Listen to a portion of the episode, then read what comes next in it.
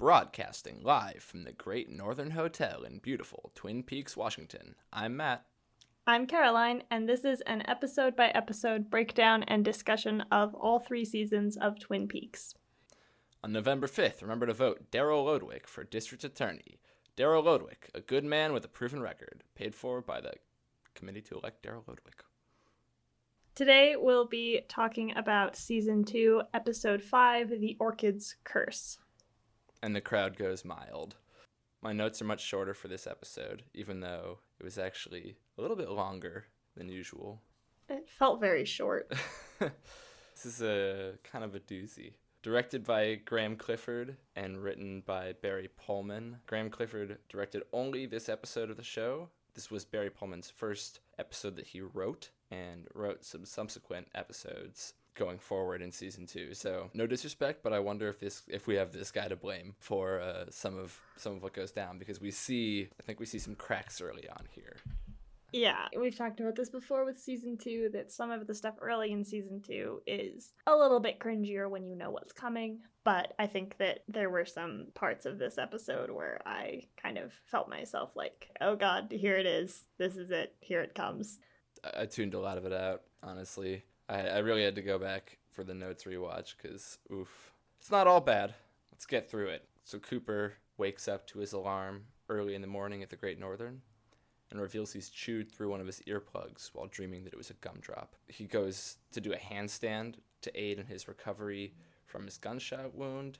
He's recording all this to Diane. He spots, finally, the letter that Audrey left and realizes that this was the thing the giant told him he forgot. And the letter points him towards One Eyed Jack's. It's another one of her, like, very cryptic, for no reason notes where she's like, I'm going north. Jack may have the answer. It's like, Audrey, everybody knows what you're talking about. You're not being cryptic. Cooper already knows what she's talking about, but she doesn't know that Cooper knows what she's talking about. So it's just not helpful. Hawk reports that the Palmer neighbors have not seen a gray haired man that they've been looking for, Bob. Yeah, the, the neighbors up at the house at Pearl Lakes or wherever that Leland mentioned. Yeah. Lucy tells Truman that she's headed to Tacoma for a few days to see her sister, says goodbye, uh, and Cooper arrives to tell Truman that he knows where Audrey is, so they've got the jump on the kidnappers. Bobby and Shelly test out some malfunctioning equipment for Leo to help him in and out of bed and into his wheelchair with an annoying salesman. And then they just get horny and leave. Yeah, pretty much. And he's stuck on the malfunctioning equipment swinging around. So begins, I think, in earnest, one of like the top five worst subplots going forward. Yeah. I have thoughts on this too. A friend of mine who's also watching the first season of Twin Peaks for the first time made a comment about the way that the show it was in in reference to um, specifically some of the red room scenes earlier on in season one but um, the the sort of this he called it the spectacle of disability. And there's like a weird way in which that also kind of happens with this leo subplot where like leo suddenly gets creepier once he's like a vegetable right? Like it's used mm-hmm. as like a weird creepy yeah it's also it's just a weird this this plot is a weird choice for a whole bunch of reasons and in addition to just being like not interesting so well, so watching this just made me think. That's two for the weird jar, by the way. I don't have any coins. Sorry, folks. I think that they should have just killed Leo off at the end of season one. Yeah. I think that's the best thing they could have done. And I think they could have used it to further some subplots. They kind of thought Leo Johnson was doing a lot of the stuff. So to have him killed off entirely and them also realize that he's probably not the killer would mm-hmm. have been good and it could have had Bobby kill him. You could have had Hank kill. I mean, you could have actually just like, and then Bobby could still hook up with Shelly, and it could be some kind of weird, kind of fucked up, traumatic thing where like they like each other, but he also killed Leo, and he could blame it on Hank. Or there's any number of things they could have done, and it could have been another shock value thing that I would have been fine with. And on yeah, because it's just ugh, ugh. There could have been something interesting that they could have done plot wise had they just killed Leland off. Not Leland, Leo. Yeah, hang on. This is why I need to be drinking coffee. Okay, it's been a morning. Uh, we're both in pretty rare form. The episodes do this, so you can tell, folks. Judge Sternwood is holding court in the Roadhouse. I'm so confused. For okay. no reason to determine if Leland gets bail. Twin Peaks is in a county. I don't care where it is or how far away from things it is, it's in a county. And you would think, given how remote it seems to be, that Twin Peaks would be the county seat and that they would have a freaking courthouse or just a building other than the bar. They do because we see that town hall space when Yeah. Cooper is first announcing the curfew and whatnot. So doesn't make sense. If Twin Peaks isn't the county seat, then I'm sorry, but they all have to go to the county seat. Like you have to drive to wherever the fuck Washington to like go to the trial. That's how this works. Carry on. Well, maybe Sternwood just I I think maybe the idea is Sternwood just enjoys having court at the bar because you can just get drinks really easily. So Daryl Ludwig is fine. He was not apprehended by Hank as we thought. He's there to uh, I guess argue the case against Leland getting bail. Truman pleads Leland's defense. Strange. Also weird, shouldn't be allowed. That's a Yeah, conflict of interest. It seems illegal. Yeah, not okay. And then the judge grants him bail for no reason. Why? I don't understand. He killed someone. Why would he get bail? This doesn't make sense. Just because we feel bad doesn't. Uh, elect Daryl Lodwick. Re-elect Daryl Lodwick. Yeah, I don't know. The whole thing seems Flimsy at best. I also don't understand why like this is the detail. Like they have to have court in the bar because they're rural. I don't want to get. I don't want to get into this now. But is it the Roadhouse or is it the Bang Bang Bar? Because they just cannot seem to decide, and I, I don't know what to do with that. It's the same location. I always thought that the Roadhouse was just like a colloquial, like people called it that, even though Okay. it was technically called the Bang Bang Bar. Okay, I can live with that. Donna is talking to Harold and proposes that she'll tell him her story for his you know, living story tapestry that he was talking about last episode if she can read Laura's diary. He agrees and retrieves a notebook and diary from a secret compartment in a bookshelf. Donna starts in the beginning with where she was born. I just wrote that they, they flirt existentially before Donna snatches away Laura's diary and runs outside, sort of teasing him with it. Poor man tries to pursue her, but he basically he has like a seizure when he steps outside and she collapses, apologizing profusely. Also, I like that his living novel is just a bunch of notebooks. Yeah, it's not so much a living novel, so much as just a bunch of biographies that he's taken of people. Donna says something about what if our dreams are real? Just in case you forgot. Yeah, I don't know. It really just seems like the writer was like, mm, gotta toss one of these in there. She's doing that kind of, she leaves her mouth kind of hanging open just a little bit. Give that kind of like, I'm like smoking the phantom cigar almost, or cigarette. This is where my interest in the Harold scenes also starts to drop off. And markedly by the end. We'll get there. We'll get there. Back to the Bang Bang Bar or the Roadhouse. Or the courthouse. So maybe that's how you know if someone's a regular, a local, or a tourist. So if you go visit Twin Peaks, make sure Sternwood presides over Leo's competency hearing, which seems somewhat sup- superfluous given Leo's condition. But I guess they still got to make the case. They still got to handle these formalities. Lodwick is on the warpath to try and uh, stop Leo from being declared unfit to stand trial. Uh, but Cooper and Truman are invited to a sidebar with Sternwood. He says he'll declare Leo unfit to stand trial. He has no uh, no brain activity according to the defense, whoever's defending. I don't know who that man is. That's Leo's lawyer. That's the other thing. There are like 15 lawyers in this town and no courthouse. That really should have been the big reveal of season three. Like, what a good fan moment is if we had finally seen like the new Twin Peaks courthouse. Uh, so one thing I did notice, he takes them to the the literal sidebar to get drinks that his law clerk pours, and he orders a black Yukon sucker punch for all three of them. Is this a real drink? So it is not a real drink That's upsetting. which is what I looked up. But but many people have created their own versions, and they all they all seem to be pretty close together in terms of like what everyone used to make them. So I'm gonna I'm gonna read a couple of these recipes. If the listener wants to be able to make their own Black Yukon Sucker Punch, they looked really really tasty. I think they're a whiskey based drink mostly, which is not my favorite. But if you're into that, It looked like there was foam on the top, like a gin fizz would have, but the foam was like black. That is so yes, correct. There is a foam. So this first one is from welcome to twinpeaks.com. Just want to give credit where credit is due. It looks like they've actually reverse engineered it from a still of all the alcohol that's sitting on the bar when they order it. And it seems like, yeah, a lot of them actually do line up with how you would make the drink. So they say to get a Collins glass, you're going to pour in uh, one shot of Jack Daniels whiskey. You're going to pour in six ounces of coffee, give or take. Uh, for aesthetic purposes, you want the glass filled halfway. Uh, in a blender, do an egg white and an ounce of uh, blue curacao and a bit of Perrier. Blend that together until it's uh, kind of foamed up. That's how you get your foam. And then I guess they just pour that in. That's all they do. So it's mostly whiskey, coffee, and the foam. Okay. Everyone else has. So this has a little bit of sweet vermouth in them, and it's it's using two ounces of bourbon. So that's a shot and a half there, basically. It's mostly the foam, and it's the same thing. It's that blue curacao foam. You get that kind of purpley, uh, purpley darker foam on there. I'm very intrigued as to how they managed to all settle upon the same recipe. It must be based on just what's on the bar. I guess so. Everybody must be reverse engineering it in the same way. Or one person reverse engineered it and everyone just looked at that and then changed a couple things and published it like they did it themselves. Stole it, as is the nature of the internet, yeah. Yeah.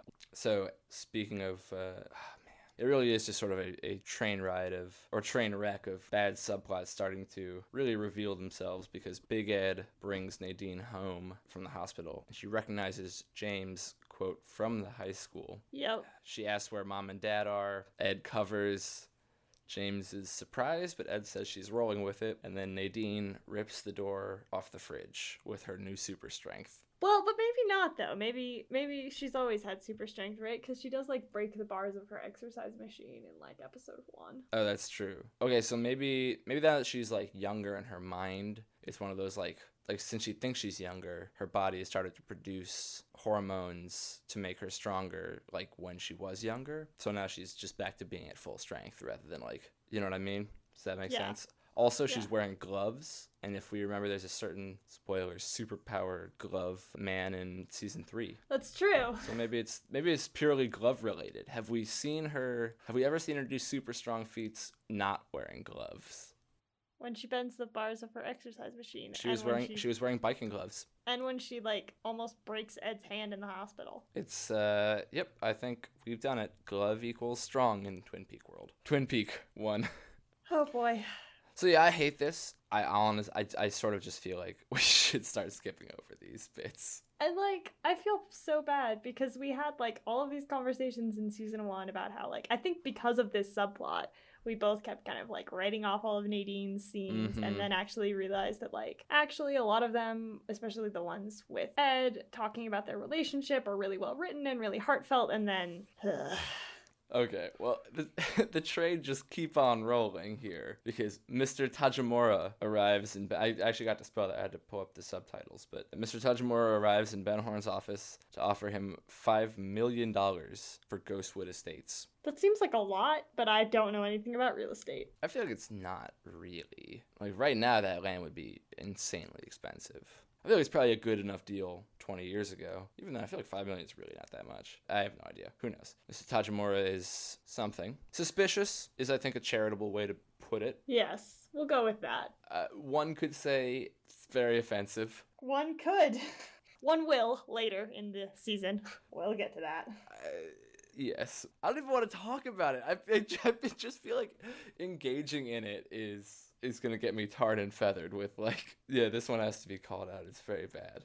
It's very bad. so oh god. It's really throwing me off because i want to talk about it. It's not like i know what everyone everyone knows. It's not uh, not unobvious unobvious. What? well it's spoilery. I'm trying to actually be but how offensive it is is like compounded and and complicated in in such strange ways. Because it's yeah. because yeah, Jean Renault calls after Hank warns Ben through a secret door that Cooper is on the way. I'm moving on. I can't. He tells him to send the money to a really cool sounding location behind a bar in an abandoned amusement park on on some highway. We never get to go by there. the horse with no head. It's pretty cool. I wish we did get to go there. That sounds like a really good location. I would have loved to see the Colombian bar, but instead, it's uh, it's pretty clear that Coop is just gonna take that money and well, I guess he's just gonna take the money because he's not gonna give it to. I don't. He doesn't bring it with him later on. Coop just took all that money. Where does it go? Back, I guess. I do like that it's a good Ben Horne being slimy moment when he um he tells Hank to follow Cooper and to bring Audrey back because as he says Cooper won't be coming back and then he has the just the sort of little like aside at the end when he tells Hank he's like if you can manage it bring back Audrey and the briefcase hmm So yeah, or Hank sets off after Cooper, and yes, I, I guess probably in a later episode we'll see Cooper return the briefcase, but I like to think that he just walks off with the cash. Well, I do like that he's being very no nonsense and assertive with in that conversation with Ben Horne, where it's just like obviously he's like wants to make sure that Audrey is okay, but very clearly like also does not trust Ben Horne. Well, he also doesn't he doesn't tell Ben Horne that he has insight into where she is. He just goes along with the plan as though he's going to deliver it to the location. Donna and Maddie scheme to steal the diary. They just outline, I guess there's some kind of catch mechanism that Donna spotted in the secret compartment, so she relays this to Maddie, and they're to go try and uh, try and get it from Harold. Jean Renault has it's literally just an Assassin's Creed hidden blade on his wrist to kill Cooper with, and he spears some strawberries. He and Blackie talk about killing Audrey as well before Blackie's sister Nancy shows up and gets, I guess, gets it on with Jean. Um, God. I'm a whole damn town. I'm reading through every new note that I have, which I only made a couple couple short hours ago. It's like, oh god, this. I don't even know what that means. So Andy gets a call from the doctor. Uh, still Doc Hayward. I mean, it's not It's his office. about his his sperm sample that he gave them. They say that he had some condition, now he's cured of it. And then there's something about it's not just I don't know what they say. I've forgotten the actual phrase. The receptionist or whoever he's talking to, it's like it's not just a couple of men on a fishing trip, it's a whole damn town. I don't know. He has a lot of sperm now. That's the gist. Yeah, and then he shouts, "I'm a whole damn town," and ah, it's just so awkward. But Truman gives a very, very. I don't know if I don't think Truman knows what that means, right? No. The idea is he's just like, "What the hell, Andy?" Sure, uh, but yeah, loudly announces this to Truman. Truman and Cooper are, uh, I guess, kind of up late planning their one eyed Jack's infiltration when they're interrupted by Hawk, who has located the one armed man staying at a motel. Well, I guess they've located that he's staying there. He hasn't been seen in a few days. When he searched the place, he found some of the same drugs they uh, that he left earlier. So I don't know. He said they're still waiting on the results from Albert. I have no idea if they ever actually give us, tell us what those drugs are, but I hope that it has something to do with uh, oil or creamed corn. I straight up hope he's in- injecting uh, some garmonbozia into his veins. Just injecting creamed corn. Yeah, well, it's the heavy smell or the oil that could have a heavy smell. He says they have a heavy smell to them. The drugs. Yeah, whatever Um, that means. Yeah, no idea. Yeah, and then Truman, just the king of subtlety, just goes, "See you in the morning, Hawk." Yeah, and they resume their planning. Which I guess I guess Hawk points out later that they were not yeah. being Well, especially wait, wait, secretive. Hang on, hang on, hang on, hang on. Let's not let's not get ahead of ourselves. Andy, covered in post-its, calls Lucy's sister. I guess he was covered in post-its in the previous scene too, but I was so distracted by his sperm. He, he finds the number for Lucy's sister in Tacoma and calls it. I guess hoping to reach her, which feels somewhat inva- like she's on vacation, man. Leave her alone. But it, the number actually leads to an abortion clinic. Twist. She's gotten to get an abortion. So Andy is uh, shocked, I guess. Yeah, I have nothing to say about this scene. Yeah, me neither. I specifically made my notes shorter to spend less time summarizing and more time talking about the the substance here. There's so little to talk about. I do actually. I have something for this next this Okay, next bullet good. point that you have there. Yeah, there's just nothing. We've been recording for like 20 minutes. Yeah. It's been 40, but still, this is gonna be a short episode, guys. I'm sorry. yeah. So the next scene is Donna's back at Harold's house. No problem. No problem. Apparently, she made him. She stole the diary, made him seizure, probably forced him out of his home for the first time in like five, six years. And uh, yeah, he's just. They're just good. They're moving on. She tells him this story about. First of all, I love that she's like, "This one's from a long time ago," and then she says that she and Laura were 14, and like she's now 17. So like it wasn't that long ago, Donna. Yeah, but even when you're seven, I feel like that. You're right. It doesn't make sense. Yeah, I get that 14 like feels a lot younger when you're like the difference between 14 and 17 probably feels a lot bigger of a difference when you're 17, but it's like 3 years ago. She says it like it's something like that she's recalling from the distant past. But anyway, she tells him this story about how she and Laura went to meet these like older boys at the roadhouse, and then they end up the, the boys ask if they want to go party, and then they end up out in the woods and they go skinny dipping and all of this. And I like the way that she talks about how she she and Laura went out to meet these guys, and then when they were actually at the roadhouse, when the guys ask if they want to go party. Laura says yes, and Donna, you know, says something about, you know, feeling nervous or scared or, or something like that. And then later in the story, when she she says that, you know, Laura starts kissing both of the guys, I think. And then that's when Donna sort of panics and, and is like, oh, let's let, let's all go skinny dipping. And that's gonna alleviate the situation. Yeah, well, but I, I like how it I like the way that Donna tells this story because it, it sort of shows that none of this is unexpected, right? Knowing what we know about Laura. But, you know, this is all quite tame. But it, it does sort of show that this like this did impact Donna, you know, and she did sort of like get pulled into these situations. And I, I like that as just a little detail about their friendship because I think that for as much as Donna uh, for as much as Donna's whole character is being Laura's best friend, we don't spend a ton of time on what that actual dynamic was. And so I always like when we get these details. It's sort of an odd story though because she says they're 13, maybe 14. Boys are like 20. Mm-hmm.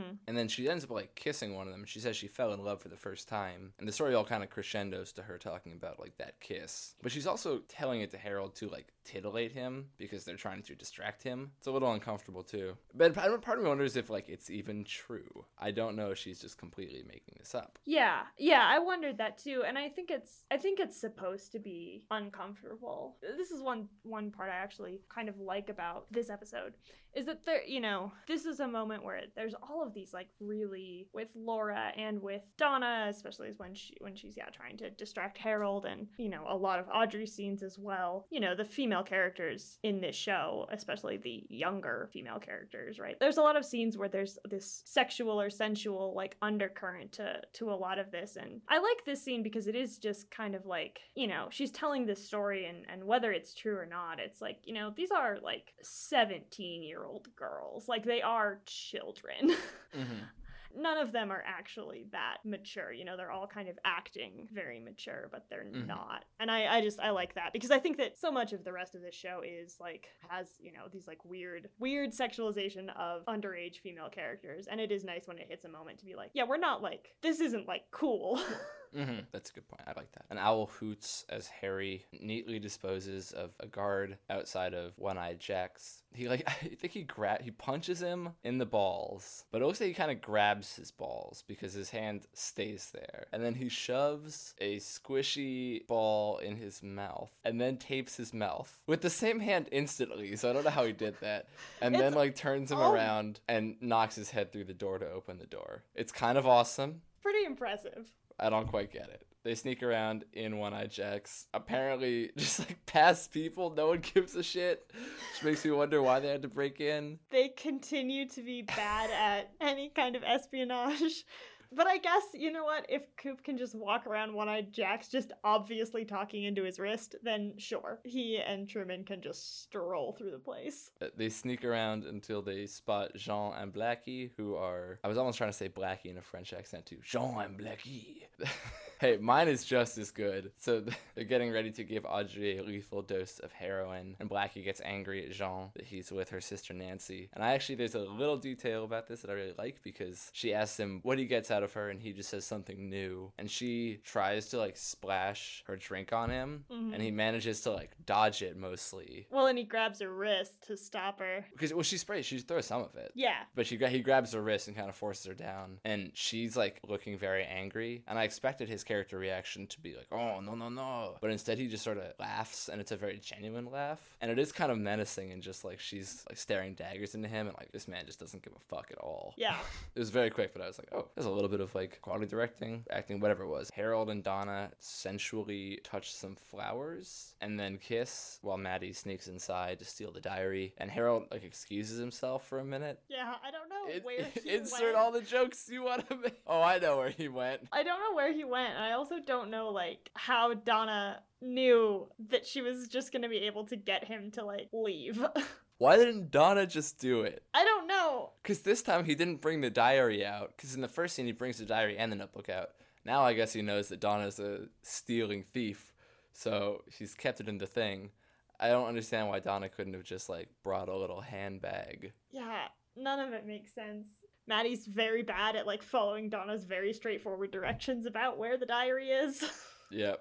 Cooper catches Nancy and forces uh, forces her to take him to Audrey. And then when he gets to Audrey, Nancy pulls out a knife that Jean had given her in an earlier scene, and he can see her in the mirror. Yeah. So he like catches her hand before she can stab him, and then just like knocks her the fuck out. yeah, because he grabs her wrist to stop her from stabbing him. Oh, the parallelism. Mm-hmm. Mm. Yeah, anyway, and then he knocks her out. Well, unfortunately, Blackie is not so lucky as Jean kisses her and then activates his wrist blade, killing her on the spot, which is pretty awesome. Is a good way to write out this character. I support this. I like when they kill some people. Maybe just Game of Thrones has made me and all of society bloodthirsty for for deaths on TV, but this was like, oh, I really hope this is the moment that oh, yep, yep, nice, nice. Well, I think too that like there are so many characters that they introduced with good enough reason in the first season of Twin Peaks, but now like the characters that don't get killed off, they have to do something with them and they don't do anything good with them. So it's always kind of a relief, like That's It's a good way to put it. because like God only knows what Blackie's bad season two subplot would have been. That's- Well, I can tell you it would have had to do with heroin. Oh, do you think that girl in season three with the heroin addiction that we see for like one scene? I'd say this is a spoiler, but it's completely irrelevant to the rest of the show. Is that just like Blackie's daughter? No. That would be amazing continuity, though. Holy shit.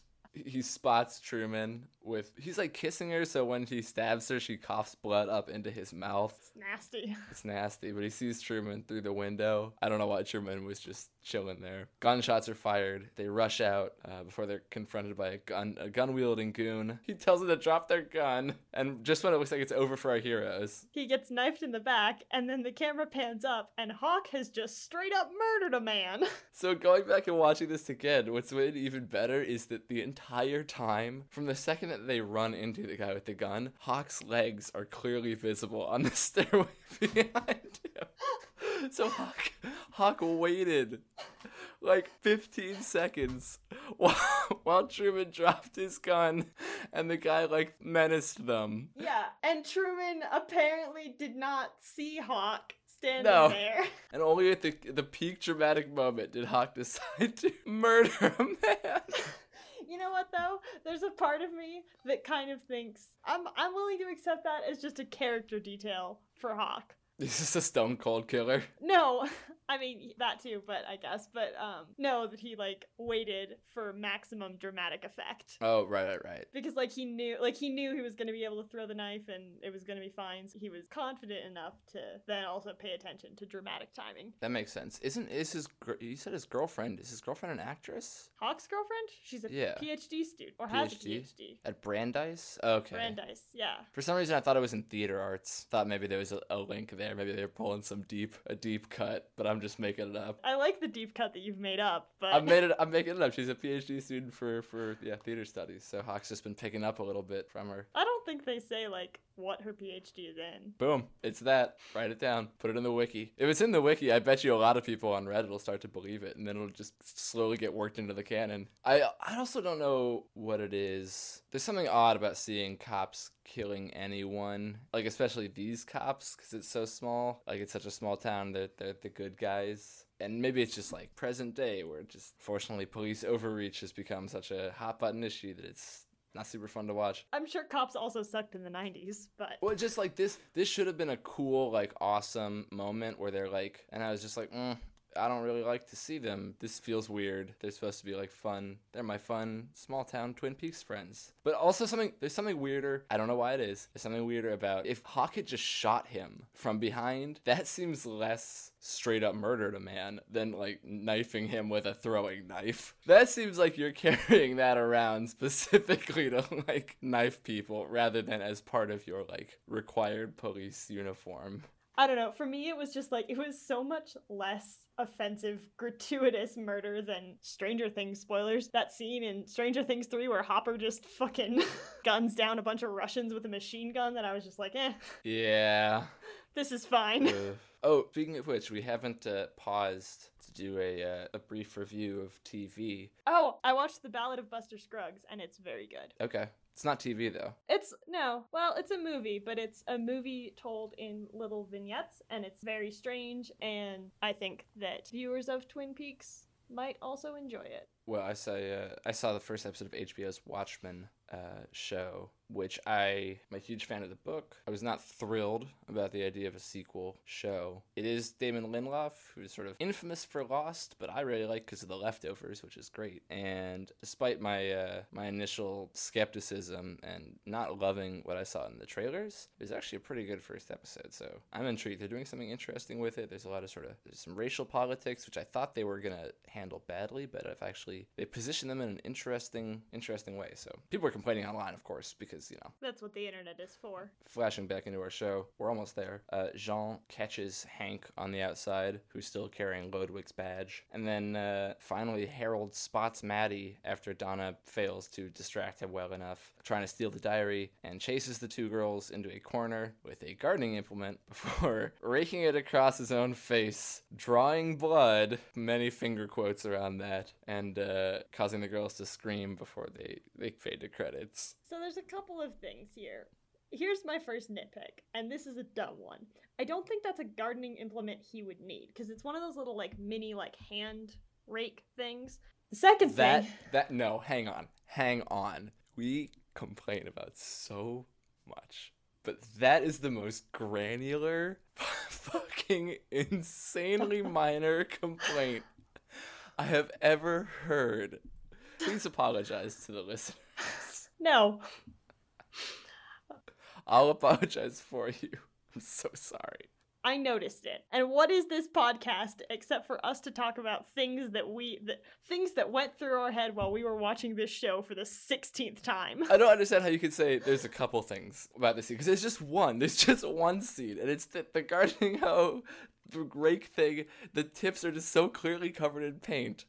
You can see them in the shot when he's holding it, and when he goes to rake his face, he accidentally like gets paint on it before he's supposed to be cutting himself. And even when he does cut himself, it's just so obviously paint. It's so no one reshot it's- this scene. It's I'm so I hate this. There, Donna doesn't even make an expression. By the way, only Maddie screams, and Donna just like stares blankly at him, thinking the exact same thing we did. Like, oh, are you gonna redo that because you fucked it up?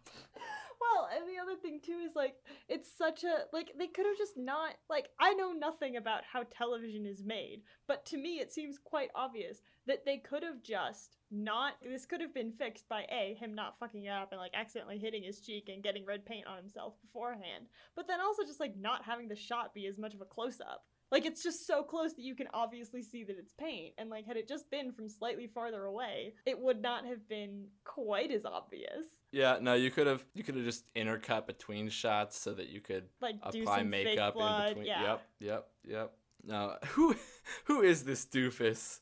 Lenny Von Dohlen. Is that the actor? That is the actor. That is not the name I expected. He's still alive. Oh, and he's a silver fox. No. Oh, he's like kind of sexy. Oh my god. This is a real I mean, this may just be a really really good photograph of him, but like his eyes are piercing blue. I am extremely off-put suddenly by how attractive this old There's only one photo of him. This might be a fake photo of him. Is this just no? Okay. Is he in the scarf? Yeah, he's in the scarf. He looks kind of like like a I want to say like a better looking Alan Rickman. Rest in peace, Alan Rickman. But Or like a a little bit like an old Arthur Darvill. Kinda, I see what you mean. Okay, in some of these, he's less attractive in other photos. Oh, but like, oh, he's got a goatee here. Daddy Lenny, Daddy Ew. Lenny von, Da- Daddy von Dohlen. I'm gonna go vomit now. Well, we've got a new character. Daddy Von Dohlen can join Snake Mike. So if one good thing came out of this episode is Daddy Von Dohlen. Also, Lenny Von Dohlen, what are you up to these days? Uh, if you're not doing much, except for IMDb headshots, why don't you come and interview on our podcast? We'd love to know why you didn't tell them to retake that scene. You know, I think okay, so we're in we're in the end stretch now. He's literally known for two things on his IMDb page, which is Twin Peaks Fire Walk with Me and Electric Dreams, which came out in 1984. Dude, we can totally get Lenny Von Dohlen. Here is some of his uh some of his roles since. He is the local pedestrian population in Red Dead Redemption 2. Okay, so he's like doing stuff. Yeah. He was in Home Alone 3. Oh my god, he was in the Psych spit the Psych parody of Twin Peaks. He was oh, Sheriff oh, yes, Andrew I know you Jackson like this. in the Psych parody of Twin Peaks, season 5, episode 12, Dual Spires. Oh my god. Weird. Okay, that's all. Lenny Von Dohlen's in a lot of stuff. Never mind, we cannot get him. He was in a lot of stuff up until Psych, and then he was in 2017, The Orville. But Psych was in 2010. Film, not as much. But I guess some uh, some voice acting for some video games, that's good. I don't know. Well, stay tuned. Maybe we'll have Lenny Von on. I'll tweet at him. Yeah, I mean, we just kind of insulted him a bunch, but bring it on. I'm willing to really rake him over the coals. I'm gonna take Lenny Von Dohlen to task. So this episode, I think, seems good on paper. Like reading it, I'm like, oh, this like all kind of fits together. Like this should be fun. This all continues things, but then kind of start to look at each individual thing, and you realize that, oh, yeah, Nadine has super strength, and she's thinks she's a kid. And uh, Leo is about to go through a lot of torture for him, torture for me, torture for Bobby and Shelly, torture for everyone. It- that really is sort of the problem, though. Is I Sorry, before we get into this, I do have to just let you know that he A, he does have a Twitter, and B, there is a picture that uh he was like at some Twin Peaks like cast reunion thing. Are you kidding me that he was not in season three? David. Oh wait, no, never mind. spoiler tag, spoiler tag, spoiler tag. Right. He definitely dies. like maybe next episode. Right. Well, we gotta get. I'm glad we're getting as much use out of Daddy Von Dohlen as we are now, because yeah, he may not be around for much longer. He's not Twitter verified, so this might not be him. I bet you it still is. Who's gonna make? Who's gonna make a fake account for that guy?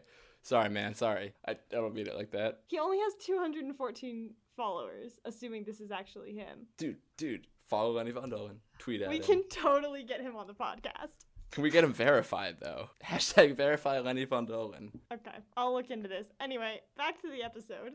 You completely threw me off my train of thought when you interrupted my my big final point.